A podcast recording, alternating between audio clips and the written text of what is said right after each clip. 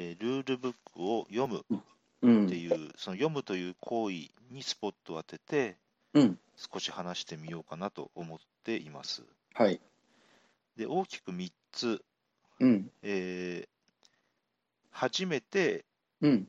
読むゲームのルールブック、あるルールを初めて読むっていう時に、うん。えーこうすごく楽しく感じるうん。ことが私は多いんですけれども、うん。うん。えー、とそれはなんでこう楽しく感じるのかなっていううとこが一つと、うん。あと二つ目は、うん。えールールを読んだ時点でうん。面白いっていうふうに感じるのと、実際にこのゲームをを立託してみて、うん実際に感じる重さと面白さのそのギャップうん。について、うん。三つ目は、うん。えール読みやすいルールブック、読みにくいルールブックっていうのが実際あるので、うん。そのそこそれは何によって生まれるんだろうなな、どういう要素によってその読みやすい、読みにくいって生まれるんだろうなっていう、うん。そこ、その3つで、うん。えーうん。話してみたいなと思います。うん。で、まず前提として、えーとうん私はルールブックを読むっていう行為は、うん。それほど苦には感じないタイプだっていうのがまずあります。うん。うん。あのえー例えば仕事の昼休みの時間にあの、うんルールブック家から持ってきてこう昼休みの時間にうんこう読んでるみたいなこともあるぐらい、ああ、そういうことするんだ。うんうんやっぱりで例えば、あれどんなルールやったかなっていうのをこう思い出すためにこう昔の最近立ててないゲームのルールを持ってきて、うん。で読んでああそっかこういう感じやったなふんふんみたいなこととかええあ、そうなんだ。うんうん。それでまたなんか、こう、ね、いろんなゲームとつながりが見えて再発見みたいなまあこともあったりもするので、うん。うん。うん。なので、まあ、そまず前提として、私はそのルールを読むっていうのは苦ではない人間であるっていうまあ前提において、うん。うん。うん。え話します。うん。で、うんえー、とまずその、なんかゲームが初めて来ましたと。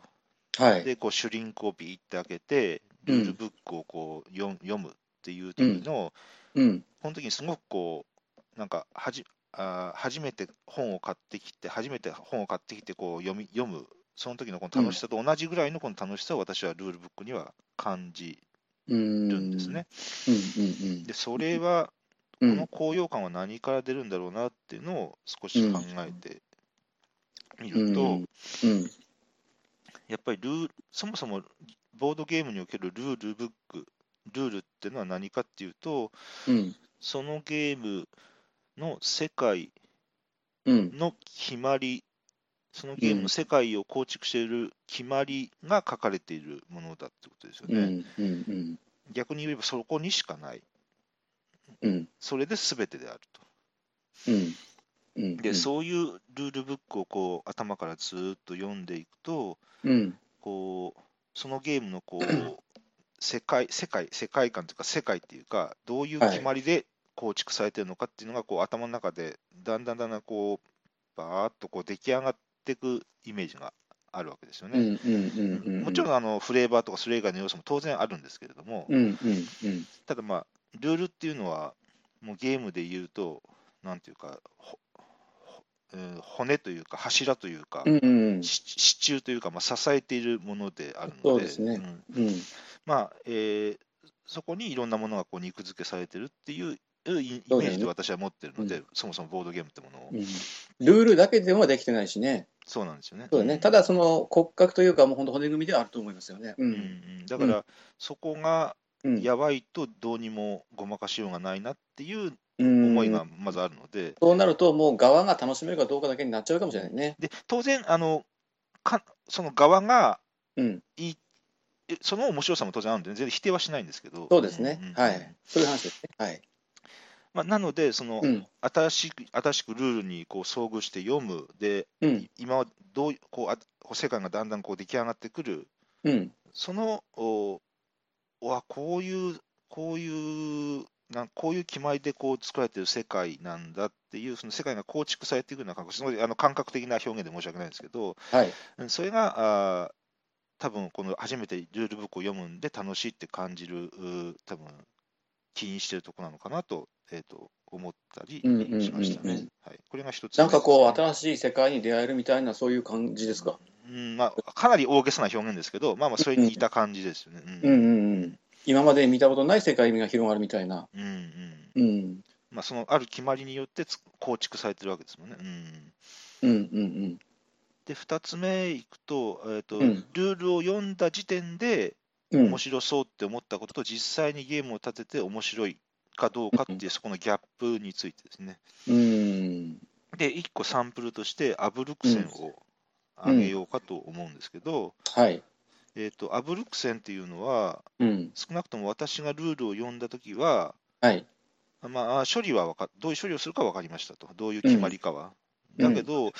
これがおもどういうふうに面白くなるのだかなっていうのは、ちょっと自分の想像力では、うん。パッとはちょっと思いつかなかったんですね。これやってみな分からんな。ルールを読んだところでは、どういう面白さがあるかよくわからなかったっていう。んそうですはい。ね。えで、実際やってみると、え。うん。例えばその、お場に欲しいカードが、場に手札に入れたいカードがあるとセットを作るために、うん。で、その場に欲しいカードがあるがために、わざとスナッチをされるために、す小さいカードを1枚でこう出して、はい。で、スナッチをされて、えっとうん場からカードを手札に加えるっていう、そういう手札のコントロールをしたいがために、わざと他人からカードを奪われるっていう行為がうん。実際のゲームあるわけですね。うん。で、うんそんなことは具体的にあの当然ルールに書いてあるわけもなく、はい。だけども、そのルールにの、そのルールを守って、プレイヤーたちが勝利条件に少しでも近づくように人間が動くと、そういう動きが生み生み上がって生まれ、生まれてくるわけですよね、結果的に。うんルルールには書いてないけれども、うんルールにのっとって、あの、プレイヤーたちが試行錯誤して、自分たちが手を組むと、そのルールを読んだ時には感じられなかったいろんなそのほ芳醇な世界が出てくるってことですよね。そうですね、だから、うんえーと、端的に言えば、ルールに、うん。ルールからどれだけルールには書かれていないようなダイナミズムが生まれるかっていううん。のが一つ大事なのかなと思うんですよね。うんうんうん。まあ、そういうゲームがもあるってことですかね。うん、で、うん。そういうゲームは、う。うんんえー100%ではないにしても、うん。評価が高くなるうーん。ものがうん。多いような気もします。うん、うん。で、うん。逆もあって、うん。えーと、ルールを読んであの処理が分かったと。で、うん多分まあこういうところにジレンマが生まれて、こういうところで多分悩むんだろうと、こういうところで駆け引きが生まれて、きっとこういうところで、えーとインタラクションが生まれるんだろうっていうのは、まあ、頭の中で想像して。で実際やりましたと。うん。そしたら、もうルールを読んだときに想像した通りのことがそのままなぞって、うん。で、まあ、ゲーム終わりましたと。うん。でまあ、た確かに楽しかったなと。うん。だけども、えーとまあ、想像の域は超えていなかったなと。ああ、なるほどね。あのうんあまあ、ルールを読んで受けたうん印象の通りだったなと。うんうん。なるほどなと。そうすると、うんもちろん全然あの面白いゲームでいいんだけれども、ど。はい。まあ、あの与えるインパクトは薄くなりますよね。ああ、インパクトはね。うんうん。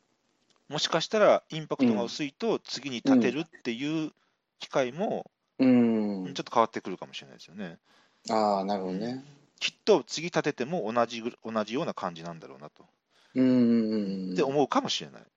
はい。うんうんなので、その必ずしもルールをよルールを読んで面白いと感じる、うん。ルールを読んでピンとこなかったっていうことを実際にゲームを立てて面白いかどうかっていうのが、うん。えっと、完全なイコールではない。はい。うんでもそこがボードゲームの実は面白いうん。ところでもあるのかなとうん。思いました。で少ない単純なルールで、ルールには書いてないいろんな駆け引きがこう生まれたら、うん。うん。すごくあの与えるインパクトは大きいですよね。うんうん。インパクト大きいですね、それね。うん予想していなかったものが出てくるからね、そうですね急にね。ううん。あのそれがそういうのが生ま生まれるのが面白いなと思いましたね。たたうんおおなるほどね。だまあ、単純にそれはもちろんルールを読む人のあの経験、スキルによるんですけどね、ある人は、うん。ある人には想像できるインタラクションも違う、B さんには想像できないかもしれないし、まあ、それはそれで人によって違うと。思うんですけどね。うん。うん。はい。で、うん。3つ目は、あの、読みやすいルールブック、読みにくいルールブックっていうのが実際あって、うん。でそれはなどういう要素によって違うのかなと思って考えてみると、うん。まあ、例えば、えーと、用語が統一されていないだとか、うん。うん。えーと、手札って言ってたのにカードとかね、うん。あのえーどカードでどれのことみたいな、うんまあ、例えばですけどね、うんえーと、あと、そのゲーム特殊のある用語が設定されているのに、その用語の定義がうん。説明されないまんま、いきなりこう例には例で使われていたりして、うん。えーこれなんか、えーこれこれ何のこと言ってるのみたいな。うん。でで、頭の中でちょっと保留したまま、ノイズが走ってるまんま、先をしょうがないんです、読み進めていくとやっとわかるみたいな。うん。こういうルールブックになると、ちょっと読みにくいですよね、読みづらいですよね。頭にこう、うん。頭に入ってくるスピードはちょっとうん。遅くなりますよね。結構ボードゲームのそのルールブックってやっぱあのね専門用語っていうかうん。あのそのゲームだけの言葉ってまああるもんね。うん。うん。で、結構、体系づけて書いていかなきゃいけないもんだと思うんですよ、厳密的には。うん。うん、まずうん、まず、まず、えーとな、用語の定義があってうん。で、その定義された用語だけを使ってうん。書いていくっていう、まあ、かなり厳密な今、話してますけども、うんもう原原理的にはそうそうなそうであそうでなきゃいけないと思うんですよね。うん。うん。うん。だけど、まあ、なかなかそれは難しくて、うん。あと例えば、ある一例がこうイラストで書いてあるんだけれども、うん。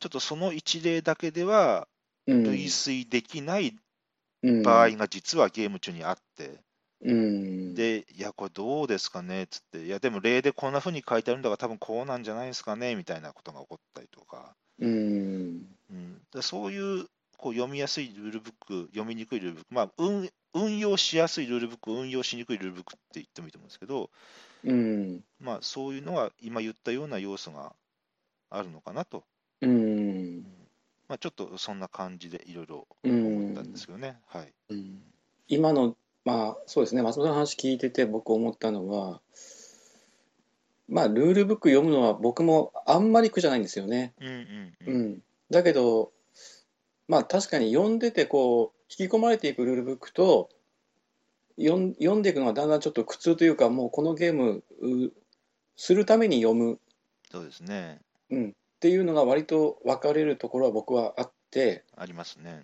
ううん。ん、でやっぱ読んでるうちに実際にそのセッションでどういう動きをするかっていうのはこうやっぱり頭の中で想像しながら読んでいくんだけどうん。よくできたゲームの場合面白いゲームの場合ややっぱりねそのルールに引きつけられてこう前のめりになるんですよね。そうですね。うん。うん、うんであとぎ義務感で読む読む読む場合は本当にどういうの風に動く動くのか分かんないっていうああ、なるほど。うん、大きい。だからアブルクセンなんかは本当にそのルールブックは本当にあれはもう骨組みみたいなもんで、うん。うん、あの本当にどういう動きをするのかっていうのが見えてこないから割と苦痛に入る部分だと思いますね僕の中では。うん。ま覚えてる覚えるしかないですね。まあ、その人がインストするんだとしたら、うん。うん。うん、理解していくしかないですね。うん、であとねあの僕が思ったのはルールブックの書き方。読みやすいルールブックって多分ルールを書く人はルールブック書く人みんなそう、ね、読みやすいように理解してもらえるようにか意識して書いてると思うんですよね。うんうん。うん、で時々さあの話題になるけどあのアレアとかのルールブックでよくあのコラムがあるじゃないですかカラムああ、はいはいはい。うんあれあれがねなんかあんまり評判が良くないような気気はするんだけど、どんだけあれ役立ってんのかなって思いますけどね。ううんん、あれもただその試行錯誤の結果として多分パブリッシャーなりデザイナーなりがああいう書き方を一つ取ったんでしょうね多分ね。うん、多分うんね。うんこう初めて、うん初めてやる人は、ここだけつらっとこう流し読みすればできますよみたいなのありますよね。ああのもあるね。ありますよね。うんあと最近のそのルックアウトなんかだとあの作者のローゼンベルクが出てきて、あ うん、なんかその助言するというかアドバイスするみたいあ、な、はいはい。そういう書書き方もあるよね。うん、あとこう、ゲームのルールとルールの間に急にフレーバーがの文章が入ってきたりとか。ああうんダンジまョン、ダンジョンロードとかね。まままああのわかりよくね大大事なの分かりますけどね。うん分かるんだけどで、個人的には分けといてほしいなっていや感じですね。そうですね、まあ個人的にはまあフレーバーとルールは分けてほしいな。う。うんん、そこが一緒になっちゃうとちょっと本当に難しいよね。うんうん、フバキルなんかよくするのかな、その辺な。ちょっと、うん、ノイズと言ってしまうと大変もあのし申し訳ないし失礼なんですけども、うん。ちょっとのあのルールをルールを飲み込んでいくではちょっとノイズになっちゃううんですよね。ん。なんていうか、その小説と技術技術書が一緒な、そんな気もしますね、そうそういうね、なんか。あー、それはうんなんかいすごく的を得てる例えかもしれないですね。ううんん、確かに確かうに。ん、それはちょっと一緒にするべきじゃじゃないという気はうんするね。うん。確かに技技術書の側面もあるんですよね。うん。確かに。うん。そういうふうになんか理論的に書いてほしいんだよね。誰が読んでもうん同じ動きをするというか、それがルールの使命でしょ？ね。んだから、どうしても私なんか、えーとまあ、使用書というか、う。うんんあと、まあ、数学の論文って言ったら大げさかな。まあまあまあ、そんなこと、要するに、あの誰が、うん。その、その誰が読んでもそれで同じ運用ができるようになってそうそうそう。出ないとダメだよね。うん公平じゃないとダメなんだよね。だからね、主観が入っちゃダメなんだよ、僕が思うに。うんだから、うん。そのゲームの作者じゃない限りは、ルールブックしか神様がいないんで、そう、そういうことですよ。うんうん。あの、ルールブックだけが、あの作者からね、プレイヤーに与えられた、なんていうかメッセージなんで、うんうん。はい、えーっとですね、今日からあの4タイトルはい、え紹介ということになったので、そうですねえーえーうん4つね、いきます。はい、えーっとね、アンタークティカ、はい、それからマネうん、ー、イスファハン、はい、で、アンユージュアルサスペクツはい、の4つですね。はい。はい。じゃあ、まずどれからいきましょうか。はい、じゃあ、あの、アンタークティカからはい、いきますね。はい。えーっとね、作者があのシャルル・シュバリエうん、という人です。で、あの、アートワークはデニス・ローハウゼン。はい、うん。えっ、と、2015年ですから、去年のエッセンの新作ですね。うん、はい。で、あの、出版社はアルゲントゥム。うん、うん。アルゲントゥムってね、まあ、ドイツの出版社なんですけど、割と通好みの、うん、有名なタイトルを、まあ、コンスタントに出している出版社です。うんね、うんうん。で、あの、シャルル・シュバリエってデザイナーなんですけど、何出してるかっていうことなんですけど、あの、有名なのはやっぱり、カタラとの共作なんですけど、アビスかなうん、最近。怖い、怖い顔の、はい。うん。いろんなあのね、バリエーションのあるそうですね。ボク。アートで、うん、うん、アビスと、おモンテクリスト博の秘密とか、はい、うん、あとソルタニーエとか、この辺ですね。うん、うん。で、えー2人から4人、10歳以上、時間は45分から90分というゲームですね。はい、うん。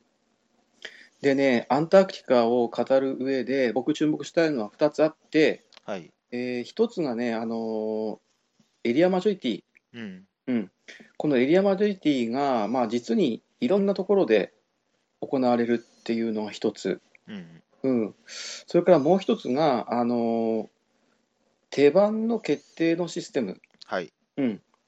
えー、と次、誰の手番ですかっていう、この決定のシステムうん、があの面白いなと思ったのですよね。うん、うん。うん、その2点と絞って話をしたいんですけど、はい、ええ、でまずねあの、エリアマジョリティなんですけど、このエリアマジョリティ、どこでやるかっていう話なんだけど、うん、ちょっと考えてみると、まずあのボード上の、もう本当にこのエリアですよね、はい、うん、これが全部で8つあるんです。うん、うん。南極大陸、アンタークティカという南極大陸を舞台にした、あのーボード上でエリアが8つあって、うん、その各々で、まあ、やると。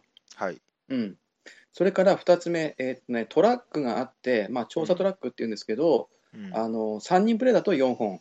うん、で、4人プレイだと5本になるんですけど、はい、まあ、パラメータプレイヤーのパラメータを示すような、あのートラックがあって、はい、うん、でこれでもエリアマジョリティをやると。うん、うん、で3つ目がですね使ったカード。使ったカードを、まあ、手元に置いておくんですよね。はい、うん。でカードにはあの星みたいなアイコンがついているものとないものが大きく分けて2つに分かれるんですけど、うん、ううん、ん、この星マークのついているカードがあのゲーム終了時にエリアマジョリティの決算をする、うん。う、ん、対象になるカードなんですよね。うん、うん、で最後の4つ目、えーっとね、サブアクションとして手番中いつでも船とかキューブを廃棄することができるんですよ。うん。自分の持っている船駒とかキューブ駒。うん。で、廃棄すると、その指定されたスペースに移動して、もうそれは使えないんだけど、はい。うん。で、ゲーム終了時にここでもエリアマジョリティをやると。うん。うん。だから全部で結局8たす4たす1たす1で、14のエリアで結局エリアマジョリティをやるような、はい。あーそう言ってもいいようなゲームなんですね。うん。うん、でもう一つあのこの注目したいのが全部でこの14の、おまあ、要するにエリアでマジョリティやるんですけどうん。そのほぼ全てであのオート数奇鏡式のうん。あの決算方法を行うっていうのが、はうん、これが一貫して、ね、統一されてるっていうことなんですよね。うん。うん、でオート数奇鏡式のあの、まあ、オート数奇鏡ってねシャートの有名な名作として名高いゲームなんですけどうん。どういう決算法なのかっていうのをちょっとね説明すると、はい。まあ、あの例えば3人でゲームプレイしていますと。うん。であるエリアに駒を A の人はまあ5つ置いてる。うん。うん。で B の人は3つ置いてる。で C の人は1つ置いてるとしましょはい。うでここで最終的にオート即興式に決算をするとなるとまず一番駒を置いた A の人ね。5個駒を置いてるんで、うん。うん、この人は5たす3たす1そのエリアに置かれているすべての駒の数だけ勝利点がもらえるうん。うん。だから5たす3たす1で、えー9ポイントはい。で2番目の人 B プレイヤー B は3つ置いていたとうん。でこの人は1位の人の駒の数だけ勝利点がもらえるだからこの場合5ポイントうん。5点もらえるってことですよね、うん。うん、で最後 C の人はあの2位の人の駒の数がもらえるっていうことで、うん。えー、駒1個配置したことで結局3点もらえたってうん。いう、うんこれがあのオート数奇式の決算方法なんですよ、うん。うん、でこの決算方法がもうほぼ全てのエリアで行われると、うん。まあ、細かく言うとあの最初に言った8つのエリアではそのエリアに置かれている建物の数も1の人にプラスされるので、はい。はい。うん、さらにあの1の人にはプラスアルファが大きなプラスアルファがあるんですけど、はい。はい。うんまあ、これをですね、まあ、変質鏡と言ってもいいぐらいに、うん。あのー行うのがすごく印象的で、うん。うんうんなんか違う要素をね、違う得点計算要素、あまあ、違う得点の方式をね、入れたくもなりそうなもんですけど、そう、まあ、いある意味潔いですよね、全部これにそうだね。うん。まあ、あのすすっきりしてるというか爽快とさえ言えるかもしれませんね逆にね。うんうんで僕ちょっとあの 思ったのがあのやっぱりエリアマジョリティのゲームでこのオート通気鏡式の計算をするのはすごくなんかねあのこのやっぱオート通気鏡の計算の方法が素晴らしいと思ってて、うん。うん、でなぜ素晴らしいかっていうと要するにそのね1位と2位と3位の人で、まあ、それぞれ立場とか考え方は違うんだけどうん。しっかり競合が起きるようなうん。システムになっていると思ってて、うんうん、でそれどういうことかっていうとあの例えばね1位の人1位の人は、まあ、あの2位とか3位の人にあのその家に参入してきてほしいんですよね、うん。うん、だってそれが自分の点数になるから、うんうんうん、1の人は参入してきてほしいのでそこにどんどん力を注いで駒の数を増やしていくっていうプレイングは考えにくいんです。うんうん。うん、手番が来るために1つ、2つ、3つ、4つ、5つって増やしていくっていうのは、はい。あんまりいい手ではない、うん。この決算方法で。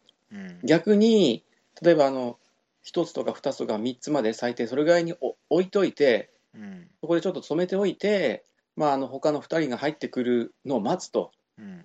うん、いういうような考えるのはまあ自然なのかなと思うんだよね。うんうんうんで、そういう状況があると、例えば2番目、3番目の人は、うんまだこれなら追いつけるかもしれないっていう心理も働くし、うん。うん、じゃあちょっとお一丁紙してみようっていうことでこう入っていくと、うん。うん、で、まあ、入っていくと今度はまた1位の人がプレッシャーを感じて、まあ、あるいはその逆転されて負けじとそこの駒を注いでいくと、はいはいうん、こういう動きをするのがこのオート数奇標式のあの決算方法の、まあ、モデルだと思うんですよね、一つのね、動きの。うん。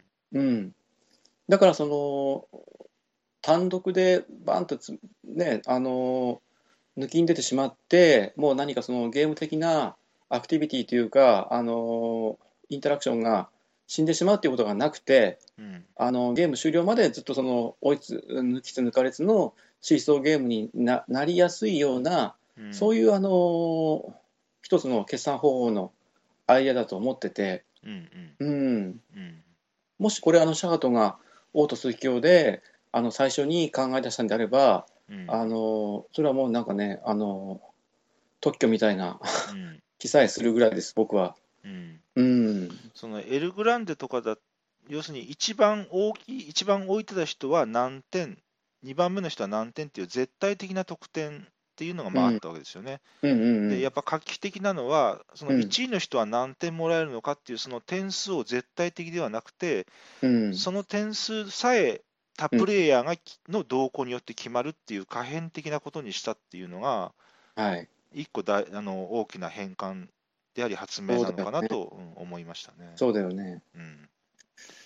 ちょっと僕はその辺のエリアマジョリティの得点計算についていろいろちょっと考えていきたいところなんですけど、うん。まあ、まずその絶対的なのか相対的なのかあのうん。可変的なのかって今ね松本さん言われたようにうん。あのそこで大きく2つ分かれると思ってて、うん。うん、これが例えばシャハトのこのオート石より前にあったのかどうかっていうのもちょっと調べてみないとあれなんですけど、うん、そうですね。うんまあ、絶対的なのは絶対的でそれはそれでいいしうん。じゃあそれでどう両立するかっていうのもね一つのあの、うんうん、あのスタイルだと思うんですけど、うん。うん、でもう一つねじゃあ2点目いきいきたいんですけど2点目はあの手番順ですね。はい。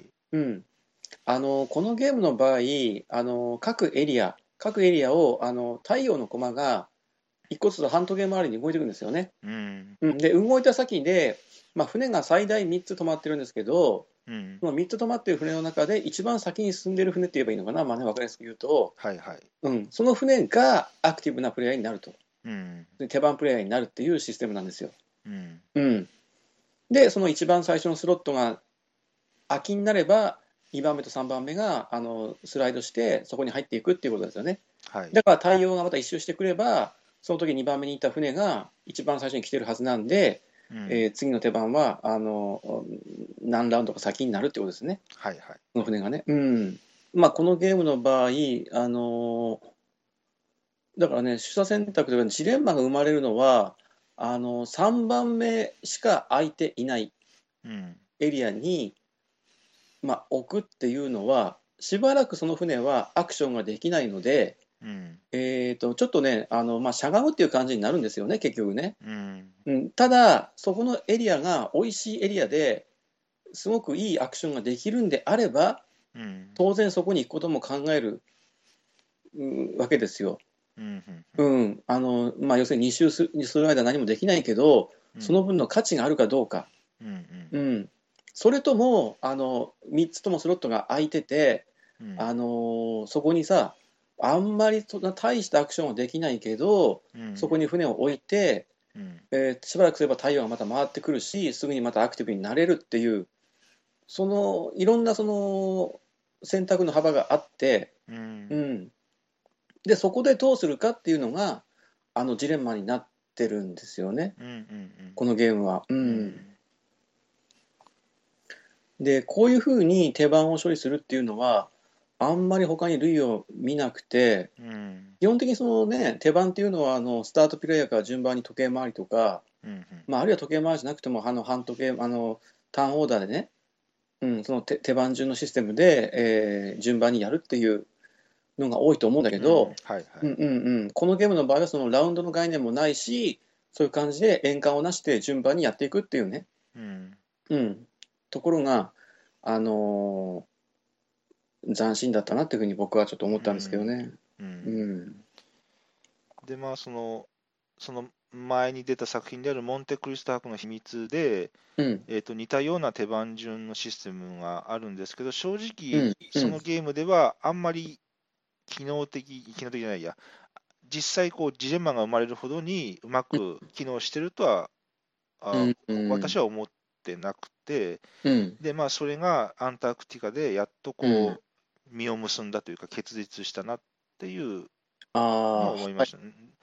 だから、えっと、アンタクティカやったことある方が、モンテクリスト博の秘密をやると、うん。あこれが原点というか、元ネタだったんだなって、多分思うかもしれませんね。ううんん。はいアンタークティカはね、そこ、ちょっと船3つのところが結構すごい選択重要だったんですけど、うん、モンテクリスト博もその辺ちょっとどうなんですか？ジレンマかなり強烈にあったんですか？一個大きく違うのは、うん。えーあ3つまでしか船を置けないじゃないですか、アンタークうティカは。ん。うんあのそのそこの3つっていう、結構芝居としてはきついですね、数の芝居としては。そうだよね。かなりきついと思うね。で、モンテクリスト博の秘密、あの細かいところはちょっと言わないですけど、うん。結構そこ緩いんですよね。うー。うんんスロットがたくさんあるってこと？だから結構、なんか、あもう数の制限があって、おマーブル、マーブルと使うんですけど、マーブルを置けないっていうことにはならないんですよ、結構。うーん。そこが縛りが緩くて、案外好きなところに置けちゃうんですよね。ああ、うんなるほどね。だから、なんていうか、アンタークティカでいうと、船のスロットが6つ ,6 つも7つもあるみたいなイメージですよ。はいはいはい。うんなるほど。うん、だからそこはやっぱり、あのアンタークティカの方がうまくなってると思いますね。うー。うんまあ、とにかくその辺、シュバリエは、あの、諦めずにそのブラッシュアップしたっていうことですかね、ちょっとね。私はそうちょっと捉えてますね。うんあの大きくルドグラフィーでこう見たときに。うん。うんまあ、それだけの価値はあったと思うね、僕は。アンタークティカで成功している、このメカニクスだと思うね。うんうん。えっとそしたら2作目ですかね。はい、お願いします。はい、えっ、とね、二つ目、じゃあ、あの、マネはい。ー、えーライナー・クニツィア、あうーん1992年、あ、ごめんなさい、1999年ですね。うんえーで、えーボルド・ジーバーが出てます。はい。ちなみにアートワークはあのフランス・フォービンケルうんなんですよね。うん。えーとね、人数がね、3人から5人まで10歳以上、うん20分から30分という、うんうん、カードゲームです。うん。まあ、あの、シンプルなカードゲームで、うん。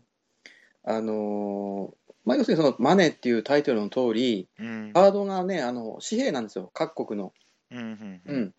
で、7種類の紙幣があって、まあ、日本の円もあれば、アメリカのドルとか、ユーロとかね、あのフランとかいろいろあるんですけど、うんで7種類お国国の、ね、おお札があって、はいはい。それがあの1種類につき9枚、うん、額面で、まあ、20、30、40、50、60うんいうふうにあって、で20と30だけ3枚ずつあると、はいはい。うん、だから全部で、えー9枚あるってことですよね。うん。うん、であとね、コインがあって、コインはね、額面は10です、はい。金、うん、これが6枚あると。うん。うん、あとあのブラフ用のあのおもちゃのお札おもちゃのお金が5枚。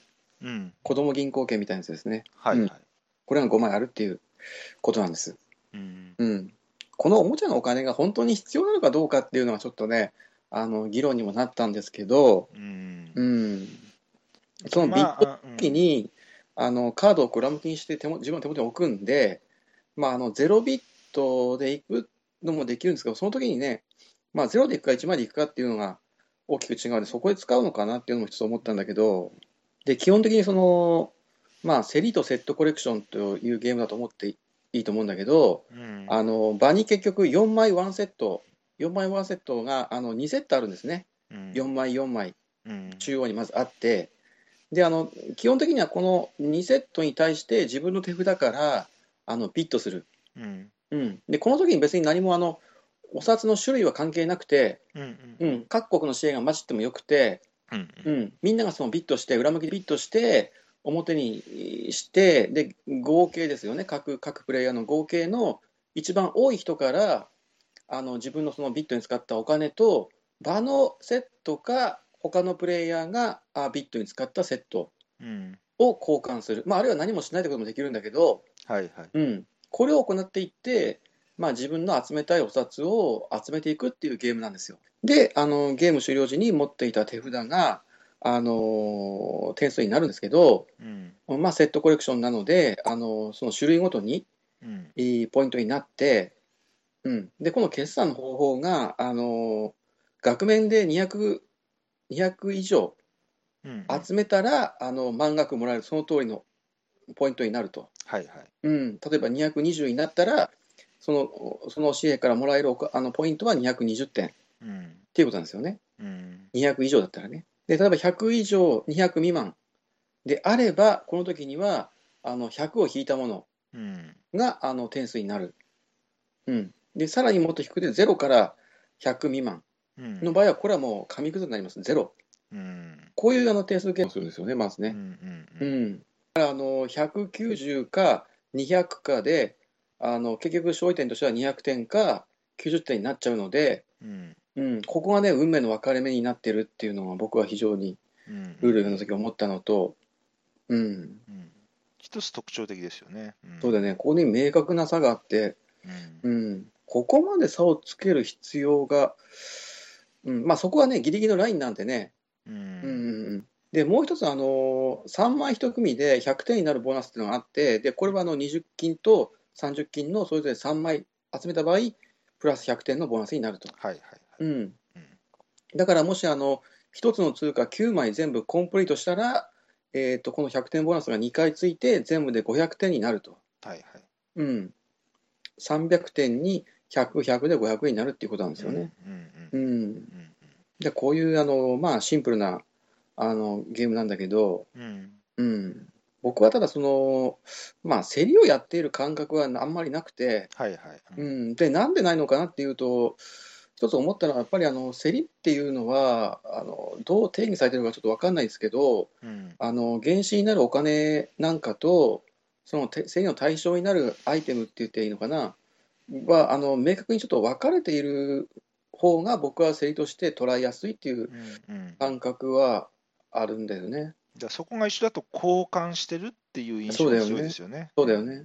う。うんん、でもしその本当にその単純にその交換ゲームっていうふうに考えるとあの去年の同じくクイーンズヤーの新作のスティンジーなんかともちょっと比較検討してみたくなるんですよね。うん。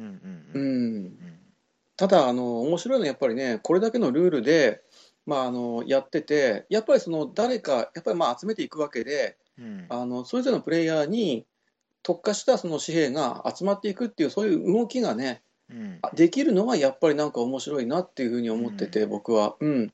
だ交渉なんか一切ないんだけど、会話は絶対にね、しないわけなんだけど、うん。あの、少しずつ少しずつこうなんかね、あの、特化していくんですよね、各プレイヤーにね。うん。うん。で、そこの動きはゼロとも少し似てるんですよね。うんああ、はいはいはいはいはい。ゼロの方が単純ですよね。うん。うん。えっ、と、手ふ手札、セットコレクションの要素でもあり、でも、と交換の要素でもあるっていう、そこが一緒なのは、うんえっ、と、少し私はワイン賞を、うん。あの思い出しましたね。ワイン賞はうん、また全然違うんですけど、ただワイン賞も、いえっ、と、うん。えっ、と、1位の人が場のカードを取って、えっ、と、うん。2番目の人が1位の人が提示したカードをもらって、3番目の人は2位の人が提示したカードをもらってっていうふうに、こう、そこがこう一緒一緒くたに流動的になってて、セットコレクションとそうんの手札獲得のためのカードが、えっと、分かれてなくて一緒であるとっていうね。ところが似ているので、えっと、ああ、ワイン賞ね。ワイン賞も少しあの、うん。思い出したりしながらちょっとやってましたね。ああ、なるほどね。はい。うんはい、えーと、じゃあね、3つ目ですけど、イスファハン。はい。はい、えーとね、作者のセバスチャン・ポーションというスイイス人の人、うん。はい、えーと、2006年のおイスタリからのお出版です。はい。うん。セバスチャン・ポーションという人は、あの、有名なのは2人用のゲームなの、ジャイプール、うん。うん、とか、まあ、ジャマイカとか、うん。あと同じくイスタリからこの後出たあのメトロポリスっていうやつですね。はいはい。うん。それとあの、コルトっていうゲームを出してて、うん。これ結構ね、評価高いゲームなんですけど、あんまりその地味で、うん日本ではあんまり話題になってないですけど、はい、で、プレイヤー数は3人から4人、うん。えー8歳以上、70分と、うん。うん、こういうボリュームです。えっ、と、なかなか評価も高くて、BGG のレーティングは7.15の319位と、うん。まあ10年前のゲームで、まあここまでのお評価は結構高いんじゃないかなと思います。まま古典つっていいですよね。うんそうだよね、クラシックと言っていいと思うん名ですよ。作ですよね。う。ん。で、あのーちょっとね、い注目点というか、まあ、あの、したいのは2点あるんですけど、はい。僕が思ったのが、その、6面体ダイスの使い方、うん。一つはね、うん。それからもう一つが、あの60分で、まあ、収束するゲームなんだけど、うん。まあ、取り得る戦略の幅の広さが結構潤沢に用意されてるっていうか、うんう。ん、60分っていうコンパクトな世界にあのしっかりこれだけの世界を収めたなっていう、うん、そんな気がしたので、この2つにちょっとね、えー注目したいんですよね。うん。うん、で、まあ、6面体ダイス、6面体ダイスってすごくそのランダマイズして、ものすごくよくできてると思うんですよね。うん。うん。で、これはもうここ東西、いろんな人がそのダイスを使って、いろんなギャもギャゲームを作ってるんですけど、うん。うん、で、ポーションはじゃあこのゲームでどういうふうに利用したかってことなんだけど、うん。あのーまあ、まず最初にね、全部で9つダイスあるんですよ。普普通のノーマルなダイスが。うん。うん。で、それに1金払えば、黄色いダイスが1個追加できる。うん。うん。うん。うん。で、最大3金払って3個まで追加できるっていうことですね。はいはいはい。うん。だから最大12個になるんだけど、うん。で、これをあの、じゃらっと振って、で、出た目でグループにして、1の目は1の目で、あの、固めて、2は2で、3は3でで固めて、で、グループを作ったら、あの、メインボードの隣にあの、ダイスタワーボードっていうのが、サブボードみたいなのがあって、はい。うん、で、そこにその6つスロットがあるんですよね。うん。うん。ちょうどあの、ダイスが1から6まで6とやるのと同じく、あのースロットが6つあると。はいはい。うん。ただ、ここのスロットには当然そのダイスの目は書いてなくて、うんあの 1, 1の目はここに置きなさいとか2の目はここに置きなさいって書いてなくて、うん。あのー下からとにかく埋めていく。うん。うん。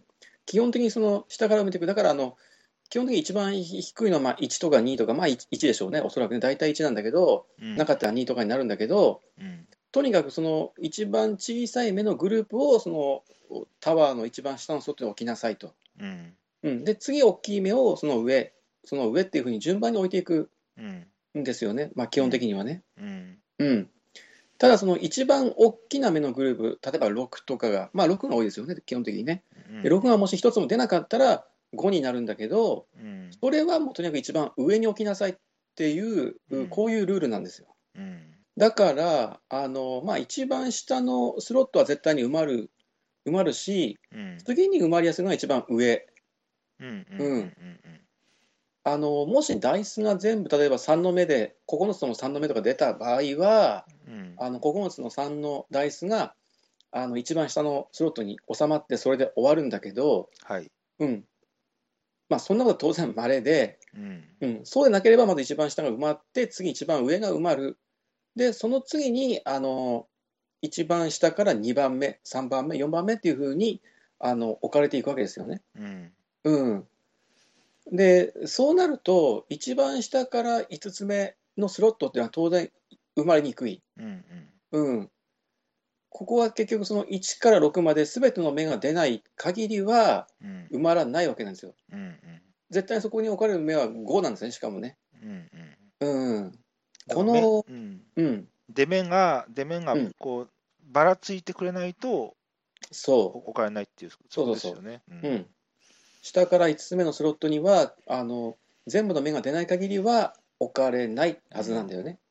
うんうんだだそこのスロットに置く目が固定されてないっていうのが本当に発明やと思いますね。うんグ。ランドオーストリアホテルもラグランハも確か固定されてるはずなんで、ああ、なるほどね。はいうんうん、こういうふうにあのダイスロール、ランダマイザーをうまく揺らぎの要素として、うんあのー実にうまく取り入れていて、うん、で、あの手番になったプレイヤーはそこの一つのグループからダイスをピックして、全部ピックして、あの対応するアクションを行っていくわけなんですよ。うん。うん、基本的にはそのたくさんダイスが置いてあるのが方が、なんていうか効果が高いので、まあ、そこを選びたくなるんだけどね。うん。うん、ちょっとこの僕の説明だと、まあ、やったことない人はね、どういうことなのかはっきりちょっとわからないかもしれないんで、本当はね、一度プレイしてみて、ああ、こういうことだったのかっていうふうにあの再確認してほしいんですけど、一応パソコンでもできたりしますからね。うん。まあできますね、うんイスワンはね。うんはいうん、でもう一つね、注目したいのは、あのシンプルながら多彩な戦略、うんうん、それもちょっと過剰にはなっていないんだけど、うんうん、得点計算の、まあ、得点の取り方ね、はい。全部で大体4通りぐらいあると思ってて、うん。うん、で、一つがそのボード上のお焦点へのキューブの配置で、はい。えセットがね、完成すると何点っていうのがあります。うん。うん、それから2つ目があのキャラバンにキューブを送る。うん。うん、これは1回ボード上に置いたキューブをあのわざわざ行政官という駒を使って飛ばして、あのキャラバンに飛ばしてね、うん、で点数になるという。うん、うん。うん。で、3つ目は自分のボードを持ってて、マイボード、個人ボードを持ってて、うん。そこにその建物を建てるんですよね。うん。ラクダ何匹、コイン何枚っていうふうにコスト払って、うん。うん、そうするといろいろね、あの特殊効果も出てくるんですけど、うん。うん、で、この建物は特殊効果だけでとどまらず、あの建てると点数にもなると。うん。うん、全部で建物6軒まで建てれるんで、6種類あって、うん、最初の2軒は0点なんだけど、次の3軒は全部5点。はい。で、最後の1軒ね、6軒目、コンプリートしたら10点。うん。だから0、0、5、5、5、10っていうふうに点数が入ってて、もし6件立てたら、えー、と25点、うんになると。うん。ううん。ん、いうことですね。なるほど。うん。うん、あとはあのカード、うん、カードもあのラグダ1匹で2点になるとか、はい。コイン1枚で1点になりますよとかあるので、これもなかなかバカにできません。うんう。ん、こういうふうにね、あのでそれぞれの要素が結構ね、互いにうまく絡み合ってるんですよね、このゲームやると思うのは。うん。うん、建物を建てると、あのいろいろとそのね、他の得点の取り方に影響してくるし、うん。うん、で、ボード上に置いていく、いくのもまあ重要なんだけど、完成しないと思ったら、あの行政官使ってキャラバンに飛ばし飛ばすのが大きな、うん。ね、あの勝利に近づけるし、うん。ううん。ん、だからもうこの辺のさじ加減がね、僕は絶妙だと思ってて、うん。うん、でこういうそのよ用意された多彩な戦略性と、さっき言ったあのダイスのね、あのメカニクスね、うん。アクション選択の、うん、結局はそのダイスによる揺らぎっていうのがあるので、うん。あの例えばそのなんか強力な攻略法みたいな戦略みたいなのがもし発明された、発見されたとしても、うん。うん。結局はそのダイスの出目で柔軟に一番良い手は何かっていうのを対応していかないといけないっていうのがね、このゲームの肝だと思うので、うん。うん。だから、あの飽きることがないっていうか、攻略法が存在しないんですよね、理論上は。ううんん。うん、だから、そのボードの状況とか、他人他人のね、どういう動きをするかっていうのとか、そういうので、あと、まあ、ダイスの状況を見て、一番最善手は何かっていう考えるのが楽しいゲームなのかなって、うんう。ん、思ってるところなんですよ。はいはい。うん、やっぱそのイスタリの面々と歴史歴史ある定評のあるその丁寧なディベロップメントがうん、もちゃんと加わっていてはい。だから丁寧に作られたうん、良,、良質なうん、60分ぐらいで終わるゲームっていうふうに仕上がっていやそうだよね、うん。うん、ものすごくこのイスタリのあのデベロップもよくできて、完成が、完成度もすごく高いと思うんですよね。うん。うん、なんか職人技的なところを感じますね、うん。ディベロップの面で見ても。うん。ねえ。で、一つの、あの、ピュアユーロの一つのなんか、成果というか、到達点というか、うん。うん、非常に僕はあのピュアユーロっぽいゲームだと思ってて、うん。うん、だからもうピュアユーロ10選選ぶっていうふうになったら、僕はこれを多分入れると思いますね。うん。うん、アイデア、アイデアの着想と、それをちゃんと完成度高く、うん。98点じゃなくて99点、99点じゃなくて100点まで仕上げるそのディベロップメントがちゃんとどっちもレベルが高くて、う、うん。ん、いろんなううん。ん、点数に関してもね、あの実にそのバランスが絶妙で、うん。これだと何点、これだと何点っていうね、その辺があのディベロップだと思うんだよね。はい。ううんはい。えっ、と、そしたら最後ですかね、4作目ですね。はい、えっ、とですね、4つ目、アンユージュアル・サスペクツ。はい。はい、えっ、と、作者がパオロ・モリうん。ー。えーこれも2015年のエッセイの新作ですね。はい。はい。で、あの、パブリッシャーはあのクラニオ・クリエーション、うん。うん、っていうイタリアのね、パオロ・モリっていう人は、あの、今まで作ってきたゲームを見ると、バスコ・ダ・ガマとか、リベルタリア、うん。あとはドッグス・オブ・ウォー、うん、うん。うん。うん。で、ボルネオとかね、ウルとかね、うん。うん。こういうゲームを作ってるんですよ。あ、ウルもそうか。はいはいはい。うんで、なんかこう見ると地味なゲーマーズゲームというか、まあ、でも結構ね、しあの目目につくっていうか、独自色の強いシステムも入ってて、そうそううん非常にそのゲーム性の高い、なんかね、あの、通好みの、う、うんん評価は高いと思いますね、結構ね、この人ね。うんう、ん。で、こういうわちょっと硬派なイメージのあったパオロ・モリなんだけど、うんあの、本作は、あの、パーティーゲームなんだよね。うん、なんとだこういうのも作れるってことですね。うん、そう、懐の広い。う。うんんえっと、3人から16人。うんえー、16人っていうのは、まあ、ど、どこから16人になるのかな。まあ、よくわかんないですけど、うんうん。10歳以上、10分から30分のゲーム。うんでね、どんなゲームなのかっていうと、あの、まあ、一言で判断する、言うとね、人を見かけだけで判断するゲーム、うんうん、と言っていいのかなと。まあ、人を見かけだけで判断しちゃいけないよと言われ言われてきたわけですけど、ね 人を見かけだけで判断しなさいというゲームですうんね。うん、そこが素晴らしいですね。ね、キャッチコピーかな、これがね、ちょっとね。うんうん。で、それだけじゃちょっとわかんないんですけど、あの、うんもうちょっと具体的に言うと、大きくね、あの、コンポーネント2つに分かれてて、あの、うん。顔のイラストのカード、うん、あの顔だけですね、ほぼね、はい。うん、のイラストのカードと、あのイエスとノーで答えられる質問のおカード、この2種類が入ってるんですよね、コンポーネントね。うんでまずはその顔のカードの方を、横3枚、縦4枚のお12枚、はい。全部場に並べます。うん。うん、でこれがあのある事件の容疑者なんですよ、12人がね。うんで、えープレイヤーの中から1人だけその犯人を知っている目撃者っていうのを選んで、はい。で残りのプレイヤーは全員が刑事うん。っていう役になって、でうん全員でその犯人を当てる協力ゲームなんですね、一種のね。はい。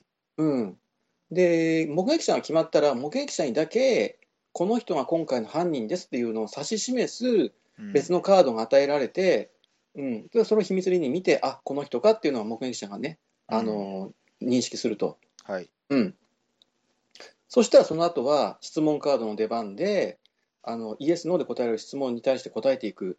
例えばその、この人はあの道路交通法を守りますかとか、うん。うん、大学を卒業しましたかとか、はいはい。うん、友達は多いですか少ないですかとか、うん。うん、ビデオゲームはやりますかとか、うん。そういういろんな質問があって、で、目撃者が判断するんですよ。犯人の見かけで、うん。この人はビデオゲームはしないなとか、うん。うん、なんかちょっと、うん、チャラチャラしてるし、親と一緒には生活していないだろうとか、はいはい。あいかにも悪そうな顔してるから、道路交通法なんて守らないだろうみたいなね。うん。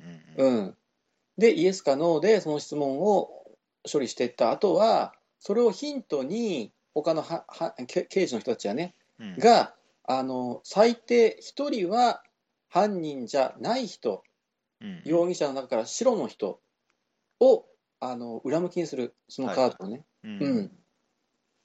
で、この時に、最低1人は裏向きにして、何人でもいいんだけど、たくさんやった方があのスコアは高くなるっていう。はいはい。う。うんん、でこの時もしあの犯人を踏んでしまったら、そこでゲームオーバーなんだようん。ね。うん。うん、うん。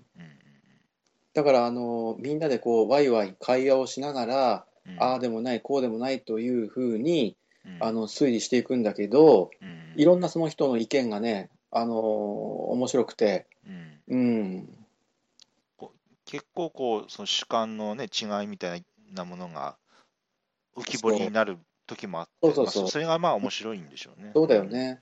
結構ね、年齢の違いだったり、まあ、性別の違いだったりで、こうね、そういあの同じ絵でも受ける印象が違ってきて、そうそうそまあ、そこの、そこの意外性が楽しいんですね。うんう、そう。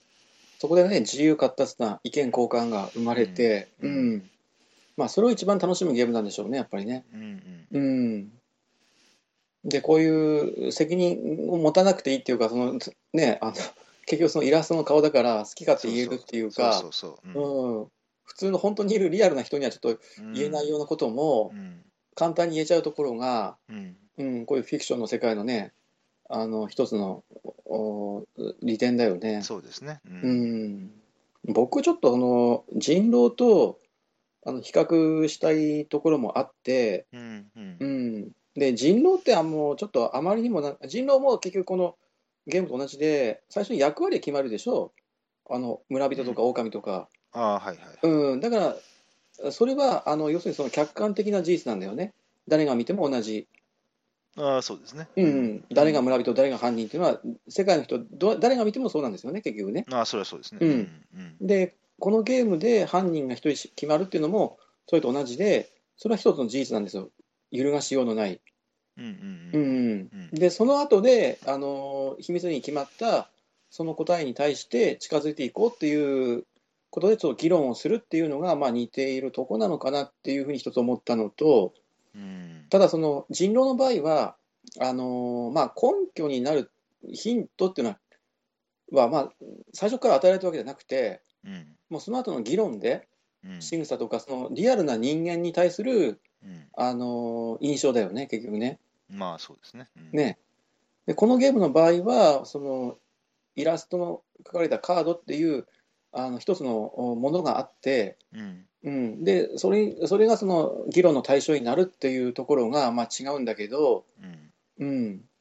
まあ、人狼が楽しめる人は本作も楽しめるんじゃないかなと思うのと、うん。で人狼はちょっとあまりにもそのなんていうかに人間同士の疑心暗鬼っていうか、うん。うん、まあ、あ大きく違うのは、あのうん。人狼は犯人も生身の人間の誰かに割り当てられるんで、はい、あのユージャルサスペクツは、うん。アンユージャルサスペクツは、まあ、は犯人っていうのはうん。別に、うん。そのその参加者の誰か一人が実は、えっとし秘密裏にショーとインとこでなってるわけではないんで、はい、うんまあ、そこはあのかなり大きく違うところだとはまあ思うんですけどね。あなるほどね。うんうん。はい。僕はね、あんまり人狼はそんなに好きじゃないんだけど、うん、こ本作は割と結構楽しめたんですよね。うん。うん、だその辺にもじゃあ今松本さんが言われたようなところに起因してるのかなっていうふうにも今思ったけど、うん、私の印象では、うん、それほど人狼との類似性はあんまり感じてなかったんですけど、まあ言われてみれば、うん、まあ、うん、わからんではないですね、うん。うん。ちょっと最近こういうの流行りなんですかね。やっぱり何か新機軸をっていうので、うん、一個こういうところがちょっと今トレンドですよね。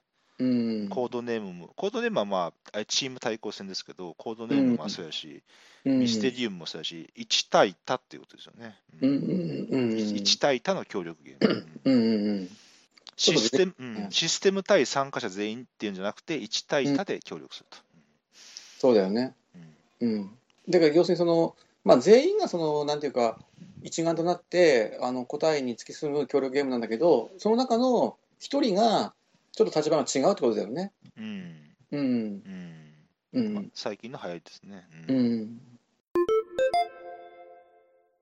はい、そうしたわけで、今日も畑さんに紹介いただきましたけれども、じゃあ最後に、えーゲーム会の告知ということなんですが、えーすいません、ちょっと私、えーいろいろ理由ありまして、うん。えー富山万有クラブ、ちょっと3月お休みをさせていただいておりまして、はいあ残念ですねそれは。えーちょっとあまたあのいろいろ再開云々またあの、うん。お知らせいたしますので、ちょっとあの楽しみにされてた方、大変申し訳ございません。えはい。ーで、ちょっとハトさんの方で告知をお願いいただければあそうですか。ははい。い。えーっとね僕はあの3月の27日に、はい。まあ、あのいつもやってるゲーム会やろうと思うんですけど、うん。うん、あの今回はあの福井県あわら市のうん。あの金津創作の森のお研修会議室っていうところで、えあの金津創作の森、はい。はい。はい。うん、であの非常に環境のいいところで、うん。明るくて清潔な場所で一回ちょっとボードゲームしたいなと思って、あの今回こういうふうにちょっと場所を変えましたんで、はいはい。えもしまたあのぜひぜひ皆さんね、いらしてほしいなとうん。思ってます。うん。はい、でちなみにあの参加費は200円、一律200円です。えうん。で時間は朝の9時から、えー、と夜の10時まで、うん。うん、やってます。はい。自由に募集される感じですか？なんか予約とかされる感じですか？そうですね、一応あの、今回は定員20名ということで、あうん、あのしっかり定員制でいきたいなと思います。あ。うんどどなたでも参加できますよ。うんあのただ一応あの、先着20名ということで、はいはいはい。うん、であのまあ、一応予約も取りますんで、うん。うん、あの予約していただければ、必ずその席は確保してなるほど。おきます。まあ、あのツイッターとかビクシーの方であのまた告知しますので、うんうん。何なりと予約していただければと思います。わかりました。はい。はい。はい。そんな感じで、じゃあ今日は、うんえーっと、終了ということで、じゃあ次回、また25日そうですね。ですね。はい。えーまたよろしくお願い。はいはい、よろしくお願いします。はい。はいはいじゃあ、えーっと、えーありがとうございました。失礼します。はいはい、失礼します。どうも。はい、失礼します。